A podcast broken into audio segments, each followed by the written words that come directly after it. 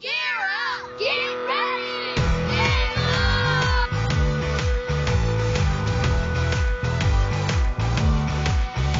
We knew from the start. But very last, even Clarissa got picked before us, and she didn't even have her glasses.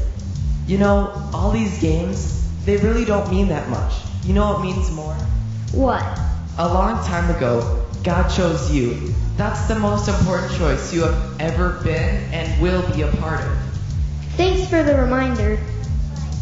And what's even better is that he loves you.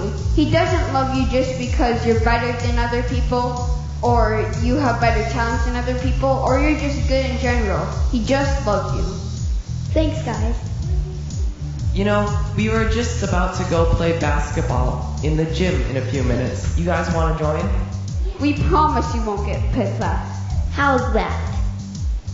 Well, you see, my dad is playing, and just between you and me, he ain't got game. Hey guys, I'm Chuck, and I'm here to let you know that God loves you and that He has a plan for you. He knows your deepest thoughts and feelings, and He wants to have a relationship with you. The Bible has a lot to say about God's plan and how you can have a relationship with Him by trusting Jesus. So I'm here to tell you the gospel, the good news about Jesus, and explain how you can become a Christian. The first thing that you need to know is that God rules.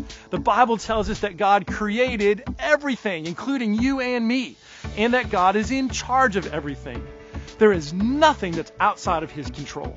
The next thing you need to know is that we sinned. Every single one of us, since the time of Adam and Eve, every person that has ever lived has chosen to disobey God. The Bible calls that sin.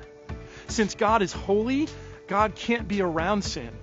Our sin separates us from God, and it deserves God's punishment of death. Now, that's bad news. But wait, the Bible also has good news. God provided. God provided a solution for our sin problem. See, God loved us so much that He sent His Son Jesus to rescue us from the punishment of our sin. Something that we could never earn or do ourselves because we're sinners. Only Jesus can save us from our sin. Another thing you need to know is that Jesus gives. Jesus lived a perfect life. He died on the cross for our sins and he rose from the grave. He's still alive today. Because Jesus gave up his life to pay the price for our sin, we can be welcomed into God's family today and forever. That's the best gift you can ever get. So, how do we respond to this good news? We can receive the gift of salvation that Jesus offers us. The Bible tells us exactly how to do that. The letters A, B, and C can help us remember how God wants us to respond to his good news. ABC stands for admit, believe, and confess.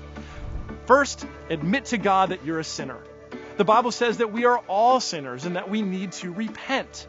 To repent means to turn around, to change direction, to turn away from our sin and to turn towards God. Tell God that you're sorry for your sin and trust Him to forgive you.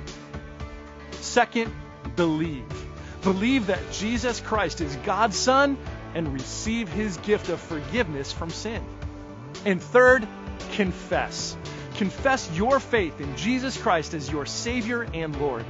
That means you tell God and others that you have trusted Jesus to be your Savior and that He is in charge of your life. Admit that you're a sinner, believe that Jesus is God's Son, and confess that He is your Savior and Lord. Now, the ABCs can help you remember how to become a Christian, but trusting Jesus is a really big deal, and it's something that's really personal between you and God. So, if you want to know more, I would encourage you to talk to your mom or dad, or a grandparent, or your pastor, or your kids' leader. I'm sure that one of them would love to talk with you more about what it means to put your trust in Jesus and receive God's gift of forgiveness from sin. Morning, guys. So, so what you just heard was the gospel. The gospel is the good news that Jesus Christ came to save sinners. You and I are all sinners. We've talked about the gospel hand a little bit this week, right? Who knows the first in the gospel hand? God loves me.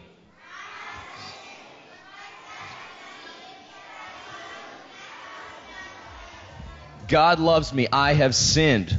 Christ died for me. You know he died for you because he loves you. Christ loves you. Jesus loves you, you guys. We're going to talk about that a lot today. Jesus loves you, all right? If I believe I can be in God's family.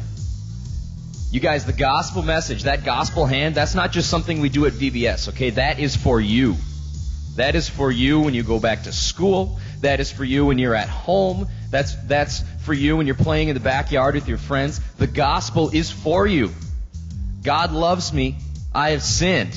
Christ died for me. If I believe, I can be in God's family. I hope you guys that this week encourages you that you are loved by Christ, that you are wanted, that you are wanted in God's family. So, what I'm going to do, you guys, I'm going to pray for us as we go today. If you have questions about what the gospel actually means for real life, I want you to talk to your leader. I want you to ask your leader questions. What's, what's this gospel thing? Why did Jesus come? Why does he love me? Why does God love me? Ask those questions to your leader today, all right? They're going to help you walk through what the gospel means for real life. So if you would with me, bow your heads. Let's quiet our hearts. We're going to have word of prayer to start our day today. Heavenly Father, we, we come to you today because of what Jesus did. Because he loved us so much that he gave himself as a sacrifice for us, that we could have forgiveness, that we could have salvation, eternal life. Lord Jesus, we, we thank you for that gift of salvation. I ask now in the name of Jesus that uh, if your Holy Spirit moving in the lives right now, if that is happening, Lord, uh, you would make it powerful, you would make it uh, visible, uh, that we would see you at work, that we would see you and glorify you, Lord, because you came to get us.